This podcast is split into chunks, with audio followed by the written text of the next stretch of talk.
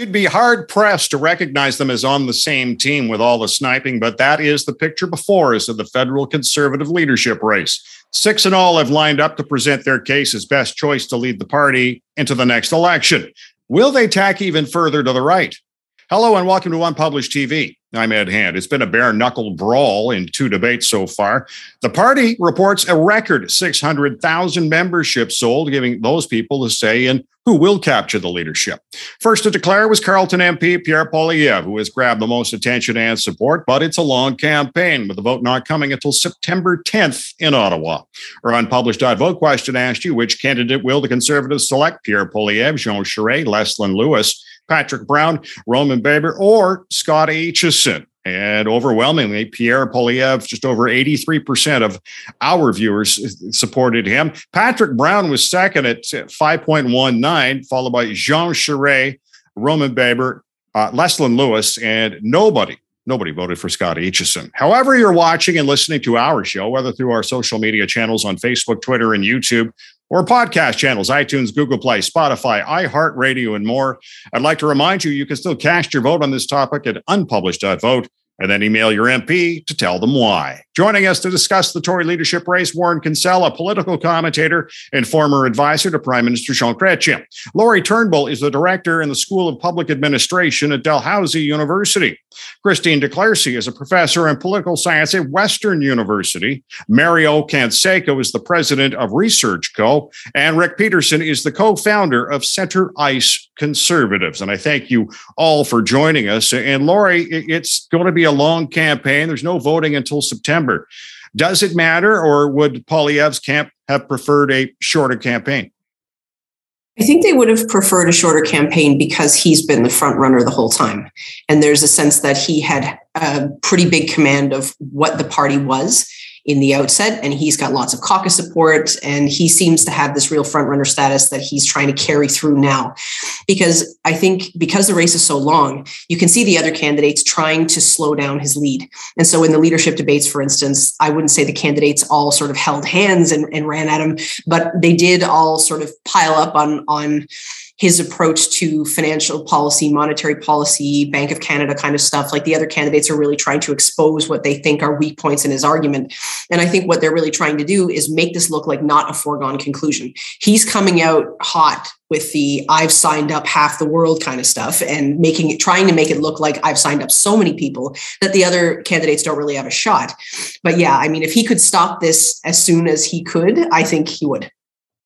Mario, it, it has been a, a, nasty campaign so far. Lots of piling on, lots of sniping, lots of accusations. Does that turn off or tune up the conservatives?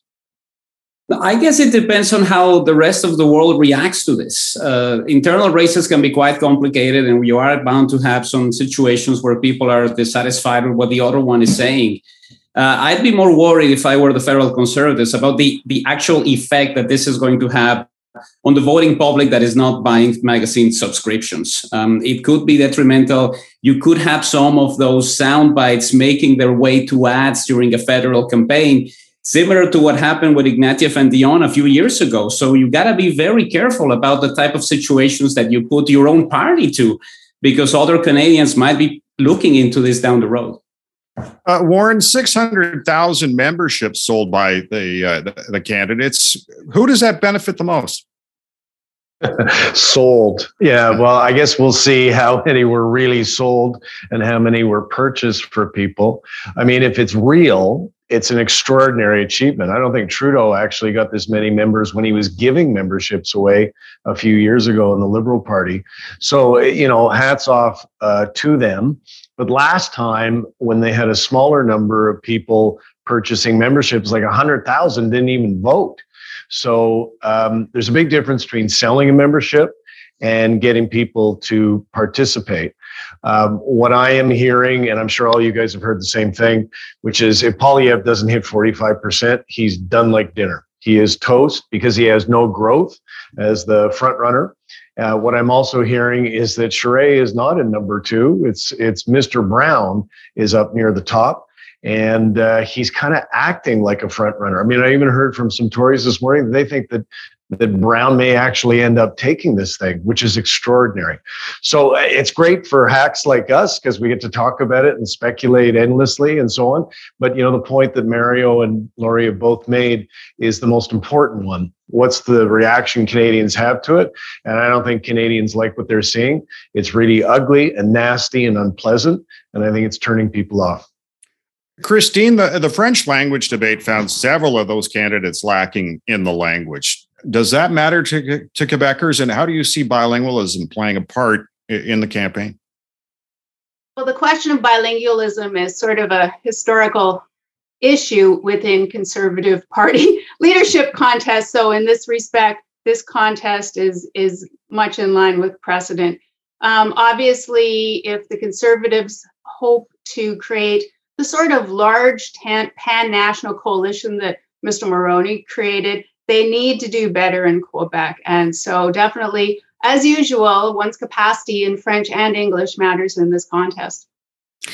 Uh, Rick, your group's trying to point the ship back to the middle. It's uh, center right conservatives. But do conservatives want to go there?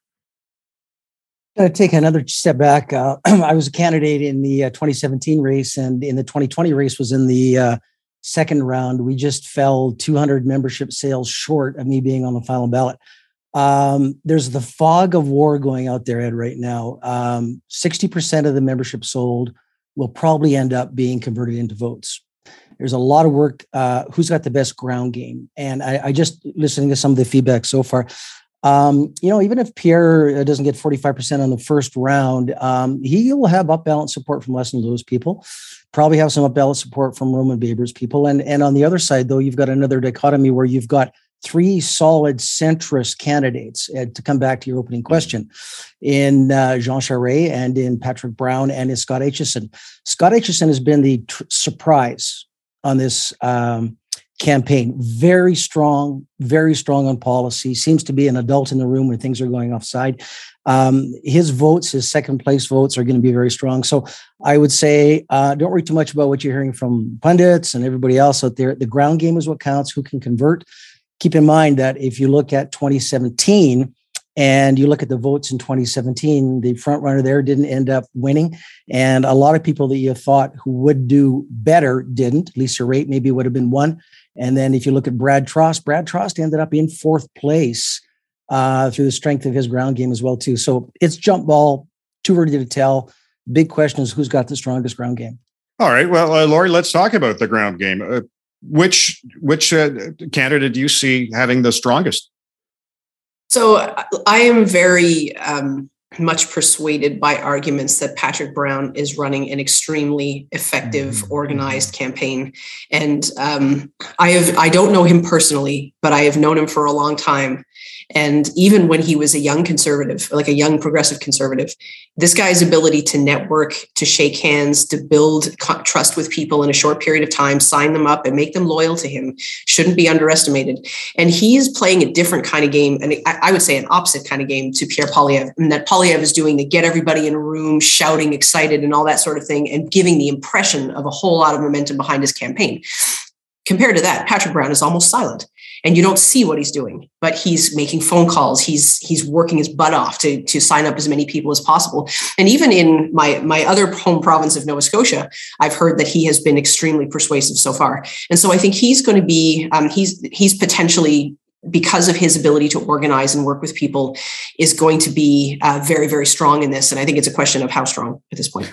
All right, and Warren, obviously you've been in, in these uh, leadership campaigns in the, in the past, talking about a strong ground ground game. Which uh, which candidate do you see having a strong one? Um, Brown, that's what Lori said. I mean, I'm hearing it everywhere. And like, you know, if you remember how this guy came to be, like he beat Christine Elliott, right? Christine Elliott for the progressive conservative leadership in Ontario, and he beat her badly. He humiliated her and shocked a lot of, you know, so-called knowledgeable pundits like me I just I didn't think it was possible. I just figured it was her turn, and that's what they would do, and and he won. So this guy has uh, a very impressive organizational ability. Obviously, he's got some issues in the past. Looks like he's dealt with those to the satisfaction of conservative uh, delegates and conservative voters. So uh, I think he is the one to watch right now. And that's why I think you see Poilievre, like Poilievre's campaign spokesperson, is Jenni Byrne person, calling Brown repeatedly, calling him a liar, just flat out saying he's a liar last week. You know, that's not the behavior of a campaign that's full of confidence. That's the, ca- the behavior of a campaign that's a little bit spooked. And I think they're spooked by this guy because I think he's on the move. Uh, you know, Christine, it, it, following up on, on Patrick Brown and, and the ground game, is it you know, we, we know his previous experience, but I, you know, we talk about him being the mayor of Brampton. We're talking about the 905. And in particular, if you want to win in Ontario, you've got to get a lot of the 905. Uh, is that where what's uh, what's sort of keeping the the air under his wings? Well, I think, um, as has been mentioned by my colleagues here, Mr. Brown is a formidable organizer, and he is um, simply uh, really a master at, at strategy. Um, without knowing his the numbers of, of where he has sold memberships, it's difficult to say at this point exactly where he's gaining momentum. But I, I will say, I, I just want to go back to a point that Warren made a few minutes ago. It's not clear to me that Mr. Brown has really gotten beyond the serious allegations that forced his ouster as PC leader in, here in Ontario. So while we can at this point admire his his ground game and his energy and his uh, competitive skills, um, whether at the end of the day the baggage really has been left mm-hmm. behind mm-hmm. as his train leaves the station towards the next stop in his political career, I think really is up for debate. What do you think, Mario, in terms of Patrick Brown's uh, ground game? Um, he's got a track record. I think that has to be said. Uh, it wasn't easy to do what he did in Ontario, and I think he's trying to recreate something like this. It's going to be complicated, particularly for people in the West uh, who might be more in tune with Poilievre, who might know more about Charest. Uh, but if there's somebody who can knock on doors and talk to the people that he needs to talk to in order to pull this through, it's definitely him. I think there's a track record there that cannot be ignored, even if you're filling a room with 600 people and just posting things on social media, which is what the other campaigns have been doing. Uh, uh, Lori, do you see this ending on the on the first ballot? I think, given uh, what Pierre Poilievre has established as a lead here, I think if we were using different rules and if this was a first past the post referendum kind of thing, we'd be having a different conversation. But because of the reality of that point system, I think that the the lead he has and the momentum he has is going to play out differently, and it's going to be harder for him to to have that produce a first round win. Now, that doesn't mean he's going to crap out on the first ballot either. I don't imagine he's going to get 30%, but he'll do better than that, I think. But he, I don't think he'll win it on the first ballot. And then, as others have said, it is going to matter uh, what happens when people drop off and what their supporters did down ballot. If people rank down ballot at all, um, and I, I, don't know what what the percentage of people is going to be who do. And so, yeah, I, I don't think it'll be a first ballot thing. I think we'll have at least a couple of rounds on that night. Rick, what, what do you think? Is this a first ballot uh, leadership or is it going to go deeper and longer? No, it's going to go, go deeper, longer, and I would not underestimate the centrist side of this ballot. Uh, the three on the centrist side of the ballot. Jean Charest has been a surprise to a lot of people. He's been strong, he's been articulate, he's been passionate. Uh, there's a reason that Pierre Poilievre doesn't want any more debates, right? Patrick Brown, the ground game's for real. Head of our executive director for Center Ice Conservatives runs his ground game in uh, British Columbia, they do eight or 10 meetings a day. They sold 1,500 memberships in a 100 mile house. You got to be able to do that. Uh, Scott Aitchison, Scott Aitchison, strong, strong policy and character. This guy has done an amazing job articulating common sense things. He's come out, you know, against supply management, down ballot support. Uh, most can most um, conservative members, Ed, you're correct, generally don't put down more than two or three names on their ballots. They'll go one, two, three. They don't go one, two, three, four, five, six. We have on the ballot here, I see two separate camps. I think the Poilievre, Lewis, Baber, side will go maybe one, two, three either way. Same on the centrist side. So this probably be a, a three ballots at the most. Again, conversion ground game. You got to get people to print off their membership, scan it, send it in with an ID. They get a pin, then they get to vote. This is not easy. This is not easy. So Um, but you can't, again, you know what? People say, well, Poilievre's got lots of people, but nobody's signing up. If you're tracking those kind of numbers that Pierre is, um, those are real. He is signing up. Jenni Byrne maybe, you know, playing the inside political game that Warren knows all about, about uh, expectations and stuff. But there is two things that are different. And I'll just end this here. sir, for being so long. Two things that are different about this leadership race, different than others. Nobody is shading or nobody is nuancing their positions. They are all clear. Everybody's doubling down, which is interesting, right? Number two, there is a clear divide between those who are centrist, Canadian, and conservatives who've been with the party for a long time, but maybe haven't shown up in the past, or this other direction, which is going down a populist path. There is no doubt about it. future of the party is at stake here. The soul of the party, the direction of the party is at stake on this leadership race. Yeah, uh, Warren. You know, this is obviously we're talking about the uh, the Tory leadership race, but it's more about leading that that party into an election. And can any of the candidates, in your eyes, win? Well, I think if Poilievre wins, uh, you know, I felt for some time that Trudeau Trudeau looks like he's phoning it in, um, and uh, that he hasn't been particularly interested in the job. I think it's noteworthy. You know, he's in the news today for the first time in a long time, just because he caught COVID, and I hope he gets better. But he he just has kind of disappeared. I think that's because PMO recognizes he's not the political asset that he once was. But I, uh, my gut tells me, and my gut usually serves me well, if Poilievre becomes leader, that'll be a big temptation for Trudeau to stick around because he feels, his people feel that they can beat Poilievre, you know, for the Bitcoin craziness and the World Economic Forum crap and, you know, all the kind of nutty stuff that Poilievre has done needlessly needlessly to himself. I think that's a temptation for Trudeau. Um, you know, a tougher candidate is Charest, and clearly a tougher candidate is is uh, Brown. But um, you know, who the Liberals want to face? They want to face Poilievre. Uh, Christine, there's a lot at stake for the leadership as history has shown, but you know, in the last few federal or even provincial campaigns, uh, you lose and you're done. And is that going to be the situation here? Uh, do, do you mean if Mr. Poilievre loses the next federal election? Yep. Uh, well, I guess it somewhat depends on on who he faces and how he loses. If he's beaten, as, as Warren suggested, by Mr. Trudeau badly, as Mr. O'Toole, the conservative spell was, then yes, I, I expect his tenure will be very short. Um, it's also worth thinking about what happens to the disaffected leadership candidates uh, and and the losers after this next round because Mr. Bernier certainly uh, set an example when he left the Conservative Party after the last round and set up his own party. You have to wonder what happens with Mr. Brown or Mr. Poilievre if they lose. Are they also going to go off and set up their own small but fractious camp? So, so what happens to losers after after after uh, serious context is a good question. Uh, Rick, what happens to a conservative party that is led by Pierre Poilievre, uh, Leslyn Lewis, or, or, Roman Baber? They'll get a shot. They'll get a shot at the um, at the election, and uh, if we lose it, that's 0 for 4.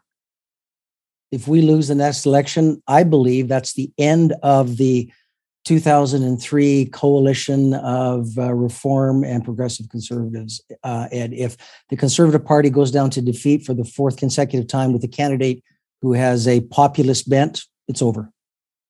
And do you perhaps see down the line that we're going to be looking at a, you know, the way it was before, a reforms party and a progressive conservative party? No, you know, there's people on this, uh, you know, Mario and Warren, in fact, everybody, Christine and Lori have have a 30,000 foot view of things that um, probably put it into better perspective than I can offer. But I can I can say that there is frustration among a lot of long term supporters of the Conservative Party. The reason that our group exists is because the centrists, and the moderates, have been too quiet. They haven't made enough noise. They haven't made their uh, their voice um, visible. And it's not about the Conservative Party moving to the center. Most conservatives are centrists most conservatives are fiscally responsible, socially progressive. But what we've seen since 2015 is a movement where the loudest and noisiest groups in the Conservative Party are special interest small groups. That doesn't sit well with people in the center. And our group has probably as many blue liberals looking at us going, hey, what are you guys doing? We can't sign up but we like what you're doing because the federal Liberal Party, and Warren knows this better than I do, has moved to the progressive left under Trudeau. And then now with a NDP alliance, there is a big gaping hole in the center of, of Canadian politics right now, a big gaping hole which could be, should be, and will be filled by blue liberals and center uh, right conservatives if our conservative party goes down the populist rabbit hole. Is that what you see, Warren? Absolutely, 100%. Absolutely. Like, you know, I call it the axis of weasels, you know, between Trudeau and Singh. and they, you know, they go way off to the left. And I thought, well, here you go. The Conservative Party is going to get the memo finally and realize that Trudeau has just vacated the middle you know, where Chrétien and Turner and Martin and, you know, successive liberal leaders have been. He's vacated it. Here they go. They're going to start moving the center. And as Rick pointed out, they haven't. You know, Pierre Poilievre, who's their favorite candidate, apparently at the moment, is chasing you know, Maxime Bernier's vote. And Bernier hasn't won a seat in the House of Commons since he created his cockamamie party. Like it, uh, our politics has gone crazy. Right now, as Rick says, right in the middle, that's where most of the votes are. That's where most Canadians are. There's nobody reaching out to those voters, you know, the centrist, blue liberal, red Tory, whatever you want to call them. And, uh, you know, and as Mario can tell us, you know that's how you win elections in canada. You get that vote but nobody's speaking to it at the moment. You know mario we might not have an election a federal election for three years. How does that help or hinder the eventual winner? I think it's all about building bridges. You know, you look at a place like BC, and, and there's this tendency to look at us as, a, as an area of the country that votes conservative and that usually supported Stephen Harper. And the one party that got more than half of all votes in a federal election was the Canadian Alliance under Stockwell Day in 2000. So it's all about establishing that type of connection. And I think there's an opportunity for whoever becomes the next federal leader of the Conservatives to try to establish that. It's not something that happens immediately. It's not a situation where you can point to a couple of things that make you mad uh, it's really about having that ground game and to talk about things because you know when the next election is happening. It's been difficult to do that with the minority scenarios that we have right now. Uh, but now there's an opportunity to have more time, talk about specific issues, and ultimately make the federal conservatives appealing to urban voters. Here, the Liberal Party dominates in the areas that are heavily populated. And that is a problem because there's no conservatives in the places where most of the seats are. Lori, when we, we look at the six candidates, uh, do you see any of them being able to unite the party if they win? No, I don't.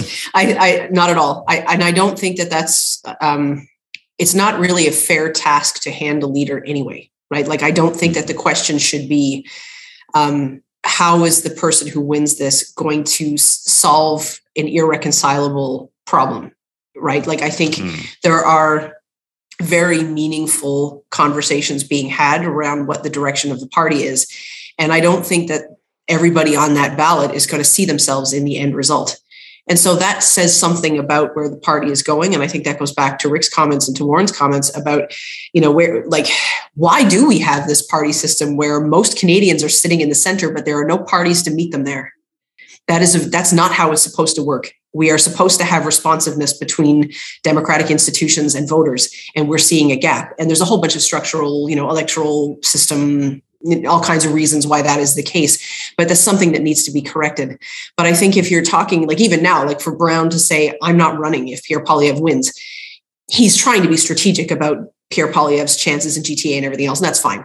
But he's also saying something about where he sees himself and there it not being a, a, reconcilable project which again goes back to rick's point about if they go 4 and 0 this is a sign that the merged conservatives are not a viable project if there's only one person that can unite them and he's gone now and in stephen harper is what you're referring to. Yeah uh, now, Christine, I, am wondering, like uh, we saw some, two debates already. It's uh, lots of clashing of, well, not even a lot of ideas, but a lot of clashing words and accusations and such. You know, you know and, and it, it, goes a bit to the Patrick Brown comment about if Pierre, Pierre Poilievre wins, he's not running. But uh, how do any of these people work with the others at the end of what's been said? This is a good question. I mean, on the one hand, leadership contests are always about lots of noise and spectacle and the drama of politics.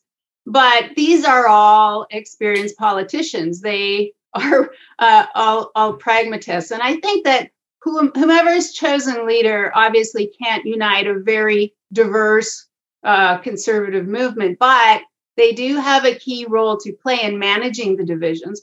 And so it does matter what is the winner's orientation toward unity. Because on the one hand, um, it, it 4 0 is, is a terrible problem. On the other hand, the Reform and Alliance experiment demonstrated that divided conservatives cannot win. So, once again, the Conservative Party is between a rock and a hard place. I'm not sure how the new leader rectifies this, but it is clear that some unity and some consensus must be must be forged for the pro- for the party to continue forward. All right, uh, we just have a couple of minutes left. We'll go around the horn here, and uh, we are a few months out from the vote. But at this point, uh, who do you see winning the the uh, conservative leadership? We'll start with you, Rick. Jean Charest. Jean, Jean Charest, Charest on the strength of down ballot support from Patrick Brown and Scott Aitchison. Yes. Warren. Justin Trudeau. All right, uh, Lori. This has my, been my prediction for a while, and I'm sticking with it. Uh, Patrick Brown, third ballot. All right, uh, Christine. I'm going to say if the numbers hold, I'm going to put my dime on Poilievre. All right, and uh, Mario. I think Patrick Brown but it's sad that we don't do conventions the way we used to. We've lost the pageantry of people walking from one side to the other with the down ballot situation. It's kind of like watching the lottery results. So it's a bit of a downer if you like television. Yeah. Mm-hmm. and, and who do you take? I think Patrick Brown. Patrick Brown. All right. Well, I want to thank our guests on Unpublished TV today Warren Kinsella, political commentator, former advisor to Prime Minister Jean Chrétien, and Lori Turnbull, the director of the School of Public Administration at Dalhousie University. Christine de Clercy is a professor of political science at Western University. Mario Canseco is the president of Research Co. and Rick Peterson, co founder of Center Ice Conservatives. And I want to thank you for watching Unpublished TV. Stay safe. I'm Ed Hand.